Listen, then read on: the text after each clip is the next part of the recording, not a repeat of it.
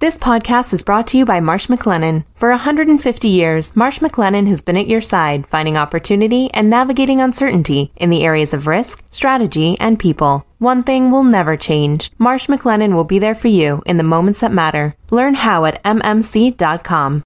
I'm Carol Massar. And I'm Tim Stenovec. The cover this week. When the pandemic hit, there were few companies better positioned than Puritan Medical Products of Guilford, Maine. That tiny company was only one of two in the world to manufacture the nasal swabs used to test for COVID 19. Over the course of the last year, the U.S. government has sunk a total of $250 million into the company to increase swab production. But despite all that money, the two cousins who own the business, well, they still hate each other.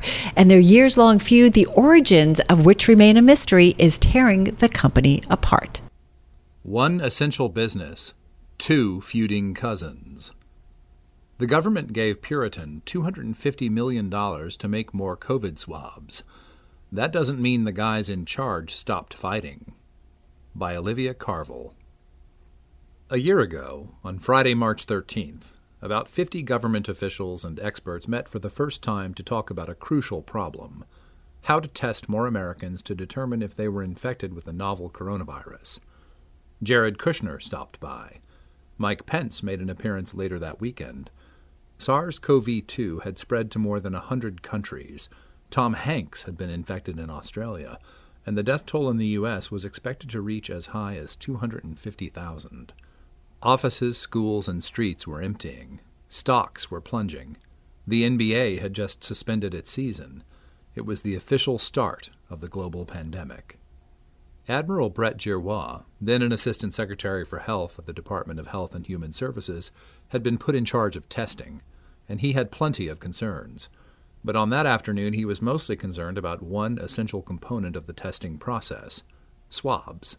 Specifically, the particular 6 inch swab flexible enough to sweep the depths of the nasopharynx where the coronavirus replicates the one now known as the brain tickler, and the only one approved for testing for such respiratory viruses. The U.S. had enough of them to conduct about 8,000 tests a day. That was short by three orders of magnitude. The U.S. needed to do millions of tests a day. Kushner told the admiral to secure a billion swabs however he could and then left. How many nasopharyngeal swabs are in the national stockpile? Giroir asked the officials. None. Does anyone know who manufactures them? No. Giroir ordered an urgent market analysis of the industry. Some started Googling. Throughout the evening and into the morning, the group remained in the conference room next to his office on the seventh floor of the Hubert H. Humphrey building, overlooking the Capitol. They drank Diet Coke, ate cold pizza, and called the chief executive officers of Thermo Fisher Scientific, BD, Henry Schein, and other medical suppliers to ask about their capacity to manufacture the swabs. One by one, the executives said they had no such capacity. Giroir was in his office early Saturday afternoon when one of his staffers finally reported back. Sir, I'm sorry to inform you, what we initially thought were 10 to 15 swab producers are in fact only distributors. Giroir was further told that only two companies in the world make the swabs Copan Diagnostics in northern Italy, an area then being ravaged by COVID 19, and a small family owned business in Maine called Puritan Medical Products. The swabs are highly specialized devices requiring precise manufacturing in proprietary machines to meet the strict regulatory requirements of hospitals. No other companies could quickly step in. I had this sinking feeling, like my entire blood supply just went to my feet, Giroir recalls. He immediately arranged for C 17 Globemaster military transport planes to pick up an order for a half million swabs from Copan before Italy closed its borders. Then he called Puritan. It was Saturday evening when Timothy Templet, the co owner and executive vice president for global sales, saw a Washington, D.C. number flash across his cell phone. Giroir told Templet he needed about a 100,000 nasopharyngeal swabs within a week. Templet told the admiral that wouldn't be possible Giroir asked him to reconsider. The next morning, Templet told him it would be possible. Never before had Puritan, founded a century ago in the tiny town of Guilford, been more important, and never before had it been so dysfunctional. A years long feud between the two owners, Templet and his cousin John Cartwright, had left the business in a management crisis. Three weeks before Giroir's call, Templet had filed a lawsuit in Cumberland County Superior Court to dissolve their joint ownership of Puritan and its other business, Hardwood Products, which had started out making mint flavored toothpicks, because of major, long standing, and irreconcilable disagreements between him and his cousin. The rift had resulted in delayed investments to modernize manufacturing lines, stagnant wages for a dwindling workforce, and an outdated back office information technology system. The general partner's deadlock has created a dangerous situation, leaving the companies close to a point where something is going to break, the lawsuit read. Cartwright and Templet no longer speak, no longer make joint decisions, and are essentially unable even to be in the same room together. When Giroir heard about the lawsuit, he assumed Cartwright and Templet would set aside their animosities. He also knew what might happen if they didn't. The government would have to buy Puritan, or buy out one of the cousins, at an outrageous price. Either they were a good, stable company, or we were going to do something to make it that way, he says. What the government did was invoke the Defense Production Act, invest a quarter of a billion dollars into Puritan to boost production tenfold, and hope that would make it a good, stable company, at least for the duration of the pandemic. In the year since that first call, Puritan has retrofitted two idle plants in Pittsfield, Maine, and made plans to build one in Tennessee. Giroir estimates Puritan produced as much as 90% of the 195 million swabs the government bought through January, when he left with the Trump administration. He's now an advisor to Gauss Surgical, which makes rapid at home COVID tests. The company used to make about 20 million swabs a month. Soon it will be almost 300 million. Puritan and Hardwood had sales of about $55 million a year in 2019. Government contracts will likely have doubled that. As protocols changed to emphasize rapid antigen testing, which requires 3 inch foam or polyester nasal swabs, Puritan's role only expanded. It makes those, too. The world is still exquisitely dependent on Puritan, Giroir says. Speaking on his cell phone while driving to one of the new factories back in June, Templet was happy to talk about Puritan's success. Our employees have gone way beyond the call of duty for the company and the United States, he said. When it came to the lawsuit, he had less to say. I'm not going to comment. It's personal. It's not your business, and Puritan is in a great position for America. Trust me. Later, he wrote in an email Our families, along with all our employees, have worked hard since March 2020 to provide swabs for COVID testing. He said that doing so is their first priority, and also that he, Cartwright, and the company's senior managers meet regularly. He wouldn't discuss the company's finances over the past year. Cartwright declined to comment, instead, referring to a previous statement from his lawyer. The family trust Cartwright represents does not think the press or the public have any basis for asking to know the details of the differences between the two cousins in how they run their company. The fight between the owners over Puritan's fate continues in private courtroom sessions, according to previously sealed legal documents Bloomberg Businessweek obtained. Puritan now has three factories and soon a fourth, hundreds of new employees, and a dominant share of a multi billion dollar industry. But the U.S. never developed a national testing strategy under President Trump. He tried to diminish its importance and discounted the data that was available. More than 530,000 Americans have died from COVID 19, far more than in any other country. And in Guilford, those close to the cousins say their dispute over the future of the company is likely to become even more fraught now that Puritan is worth so much more. Guilford, population 1500, is about a two hour drive north of Portland, divided by the Piscataquis River and surrounded by birch forest. Those woods made it an ideal location a hundred years ago for Lloyd Cartwright to manufacture flavored toothpicks and later other disposable products such as ice cream sticks, corn dog skewers, and tongue depressors. By 1950, his two sons, Joe and Edgar, and son in law Don Templet had taken over. The three generals, as they were affectionately called, ran the company as equals.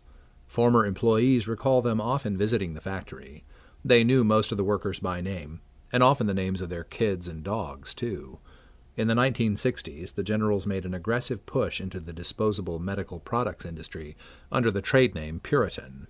Puritan manufactures more than 65 different types of swabs for cleaning electronic devices, collecting blood samples at crime scenes, testing for strep throat and sexually transmitted diseases. Flocked nasopharyngeal swabs were one of its most niche products, typically used only if a patient was sick enough with a respiratory virus to be hospitalized. The medical community prefers them because the tiny fibers on the tip easily absorb viral particles and quickly release them for testing. They're more complex than they look. A swab has to be able to travel up the narrow shaft of the nose, through a passageway less than 4 millimeters wide, to an area roughly halfway between the ears. It has to be soft enough not to damage the nasal canal, yet sturdy enough to push through mucus and collect cells from the nasopharynx, where viruses grow. Puritan's proprietary machines can produce about 2,000 flocked swabs a minute, employees say. First, an extruder pushes thin sticks out of a big vat of molten plastic, similar to the way a pasta maker squeezes out strands of spaghetti. Then the sticks are loaded into a vibrating container with a thin slot at the bottom that feeds them individually into the grooves of a conveyor belt chain. There, an apparatus places a tiny dot of specialized adhesive on one end, and then each tip is inserted into a box full of synthetic fibers. An electrostatic charge causes these fibers to stand on the tip of the stick, like a delicate pipe cleaner. Every tip is measured within a few thousandths of an inch. A weighted razor blade scores an indent onto the stick, allowing clinicians to snap the tip off into a vial after extraction. Finally, the swabs are sanitized, heat sealed between two layers of paper, and sent to distributors. Before the pandemic, U.S. hospitals needed only about a million nasopharyngeal swabs a year. Puritan and Copan manufactured all of them.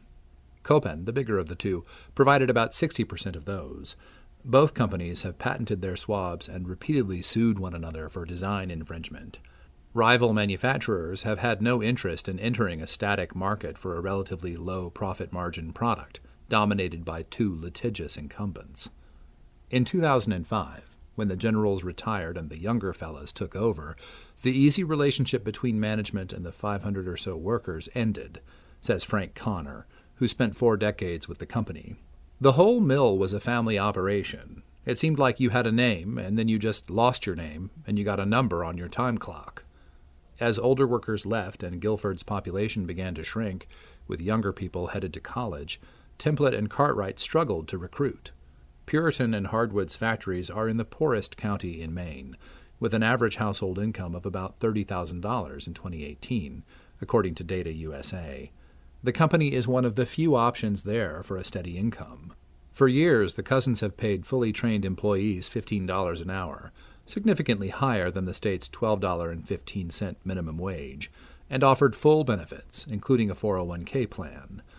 But the mill's 10-hour shifts, which either start at 5 a.m. or end at 1:30 a.m., cramped social life and the ban on cell phones on the factory floor scared off millennial hires and the college students who used to work there during the summers. The company is important to Guilford in all the ways thriving companies are to small towns everywhere. It contributes to the local food pantry, donates playground equipment, offers scholarships to employees' children, and encourages staff to volunteer for the fire department by keeping them on the clock if they're called to help during work. It's the bread and butter of Guilford, says William Thompson, who served on the town board for more than 40 years. Locals can still point out the three generals' former homes, white, wood framed, clustered on the edge of town, and now used as company housing. Five family members still live in Guilford. The sour relationship between Cartwright and Templet is common knowledge, says Tom Goulet, Guilford's former town manager. When news of the lawsuit broke in Maine newspapers last February, few were surprised. Some in Guilford say the feud started with a backyard fistfight when the cousins were kids. Others say it began later, when their fathers passed away. Despite jointly running the company for two decades, the two have never been seen on the factory floor together, according to a dozen former and current employees. Even family members can't recall when the cousins last spent time together. At Hardwood Products' 100th anniversary celebration picnic in Guilford in 2019, they avoided each other the entire day. I think the town is holding its breath as to what will happen next, Goulet says. Everybody thinks that maybe with these multi-million dollar grants that this is going to fix things. Maybe it's enough to make them say, let's resolve our differences. He pauses a moment. Dream on.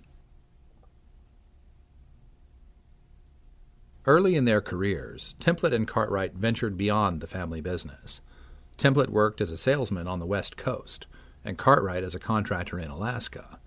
By the mid 90s, they were both back in Maine and both in sales Templet with Puritan and Cartwright with Hardwood. Jerry Noble was the general manager of the businesses at the time. I was aware there could be conflict, even back then, he says. The Cartwright family was primarily interested in the woodworking side, and Templet was primarily interested in the medical side. There were some underlying conflicts on what direction they wanted to take the company in. Noble says the dispute is a result of classic cousin rivalry. If you do any research on businesses, when the third generation and cousins come along, that's when a lot of the problems start, he says. Studies show that 30% of family businesses survive through the second generation, but only 13% through the third. Those close to Templet and Cartwright say it's not only their business priorities that clash.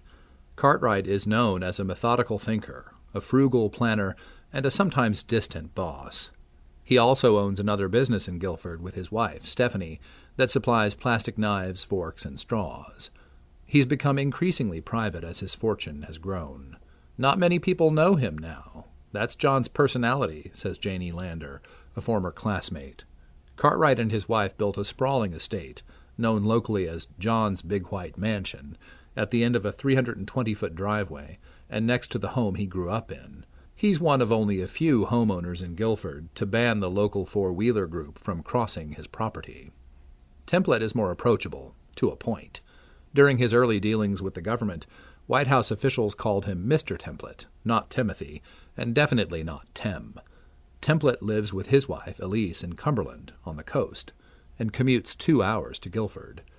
Relatives and associates say he considers himself a visionary. He's as stubborn as his cousin, more willing to spend money on the company, and more likely to stay in five star hotels when he travels for work. He's also more comfortable in the role of company spokesman. Throughout the pandemic, he's appeared on national television and radio. Relatives describe Templet and Cartwright as having a kind of tortoise and hare relationship.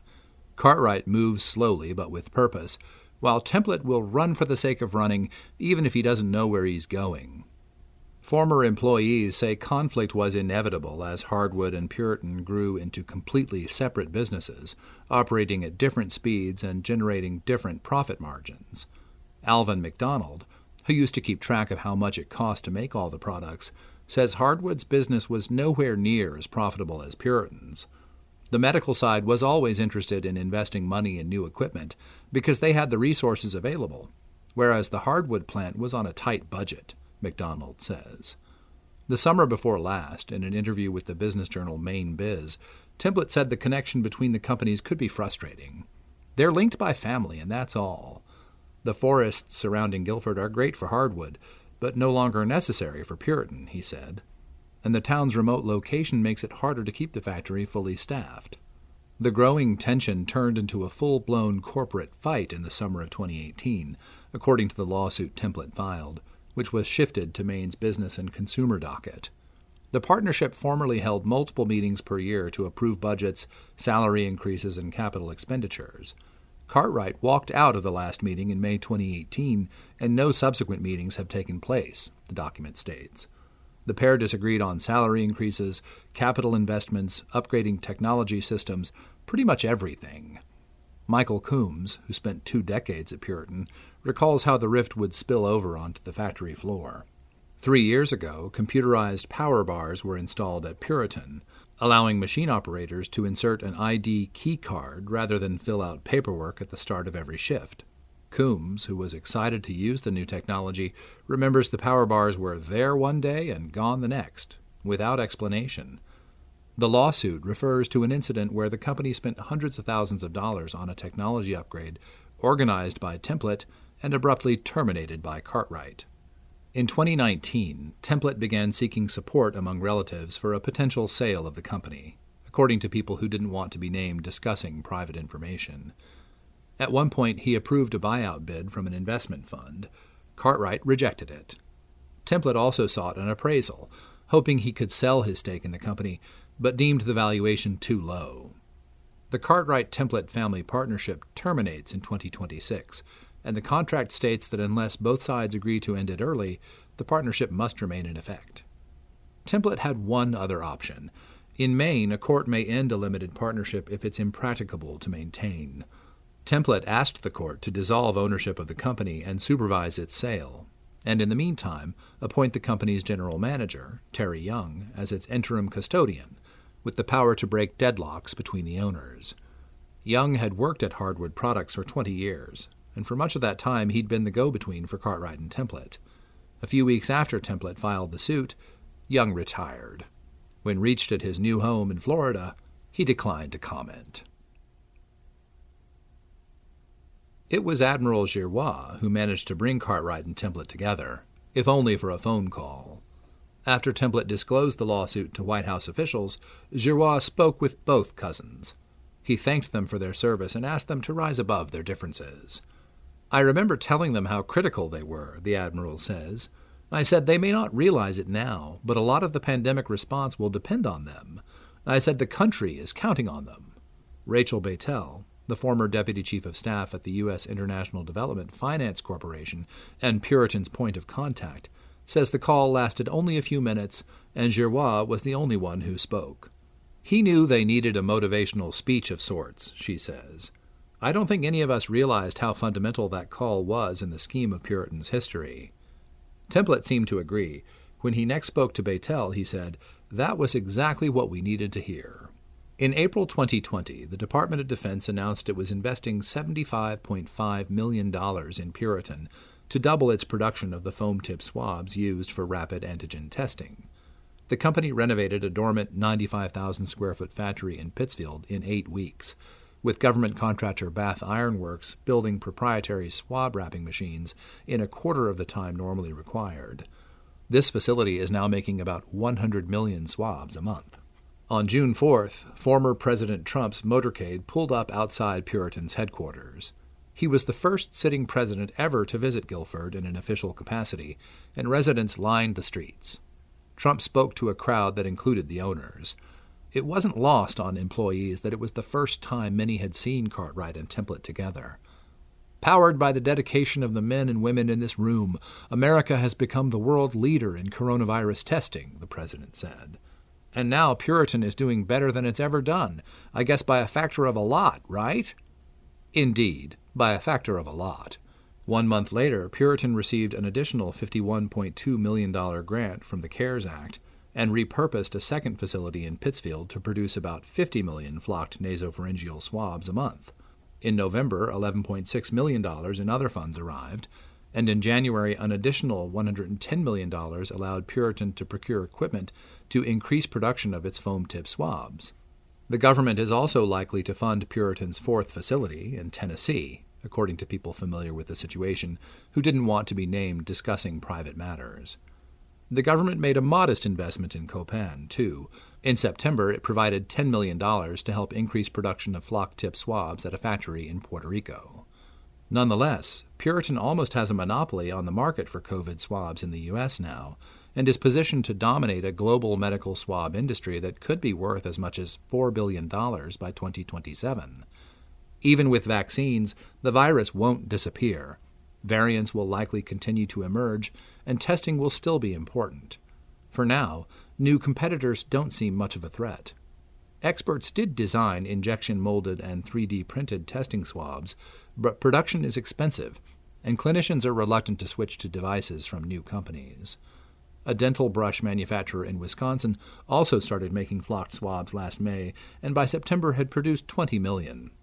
U.S. Cotton, best known for its Q tips, modified seven of its 180 machines to switch from cotton, which interferes with COVID test results, to spun polyester swabs. The company is producing about 80 million swabs a month for COVID testing, according to CEO John Nims, and plans to keep expanding to meet demand. But its machines aren't able to produce foam or flocked swabs, which the medical community still prefers. The rise of saliva based testing could plausibly damp Puritan sales growth, what with spitting into a tube or onto a strip of paper being considerably less uncomfortable than having a swab up your nose. But saliva tests have their limitations, e.g., leakage in transit, and Puritan will continue to benefit from its lucrative agreement with the government. A deadly pandemic, an extraordinary business opportunity, and a quarter of a billion dollars in federal funding haven't quelled the Cousins feud. Court records show they have fought over the location of the case. Cartwright sought to shift it to Piscataquis County, where he lives, but Templet demanded it remain in Cumberland County, where he lives. When Business Week filed a motion to unseal the case file, they disagreed about that, too. Cartwright fought to block access, and Templet chose not to. Last March, as the lockdown began, Templet wanted to expedite the case because of Puritan's crucial role in the COVID response. Cartwright objected. In April, with infection rates rising, Cartwright filed a counterclaim that denied all of Templet's allegations, including that they were at an impasse, and asked the court to instead require Templet to sell his stake back to the company. Templet objected.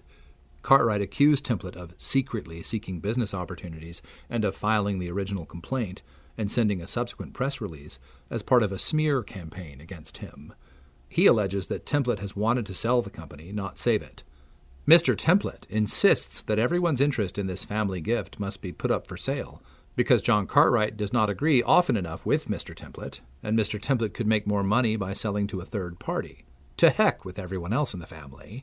A document Templet filed in May suggests the pandemic had exacerbated the cousins' dispute. The tremendous surge in demand for Puritan swabs and the need for decisive decision making to respond to that demand are among the primary factors that have caused ongoing and critical conflict between Cartwright and Templet. In July, as the U.S. death toll surged past 150,000, Templet requested a temporary stay so the case didn't distract Puritan. Cartwright objected. His motion alleged that Templet wanted to delay so he could goose the pandemic numbers, that is, the sales numbers. Mr. Templet picked this fight, and he should not be allowed to walk it back because it is going to cost him some time and money, and because he wants more time to see how the dust settles before deciding whether he is in or out of the family business. A relative says the cousins are tolerating each other, communicating only when necessary.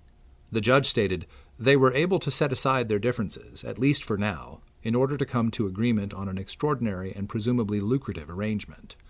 The company remains busy the case is on hold, and Templet and Cartwright are biding their time. And that's this week's cover story. Find more in the current issue of Bloomberg Businessweek magazine on newsstands, online at Bloomberg.com, and on the Bloomberg Terminal. And be sure, too, to listen to our Bloomberg Businessweek radio show airing live Monday through Friday at 2 p.m. Wall Street time on Bloomberg Radio. Watch us, too, on our daily YouTube broadcast. Just search Bloomberg Global News. And you can also see me on Bloomberg Quick Take, available at Bloomberg.com slash QT and streaming platforms like Roku, Apple TV, Samsung TV, and more. I'm Tim Stenovec. And I'm Carol Massar. This is Bloomberg. Market disruption has accelerated the need for increased efficiency and scale in the asset management industry. Do you have the right technology to propel your firm's growth? Bloomberg Buy Side Solutions are engineered to deliver a seamless enterprise experience so you can gain a competitive edge. Data, analytics, trading, risk, operations, connected. The buy side from every side. Visit Bloomberg.com slash buy side.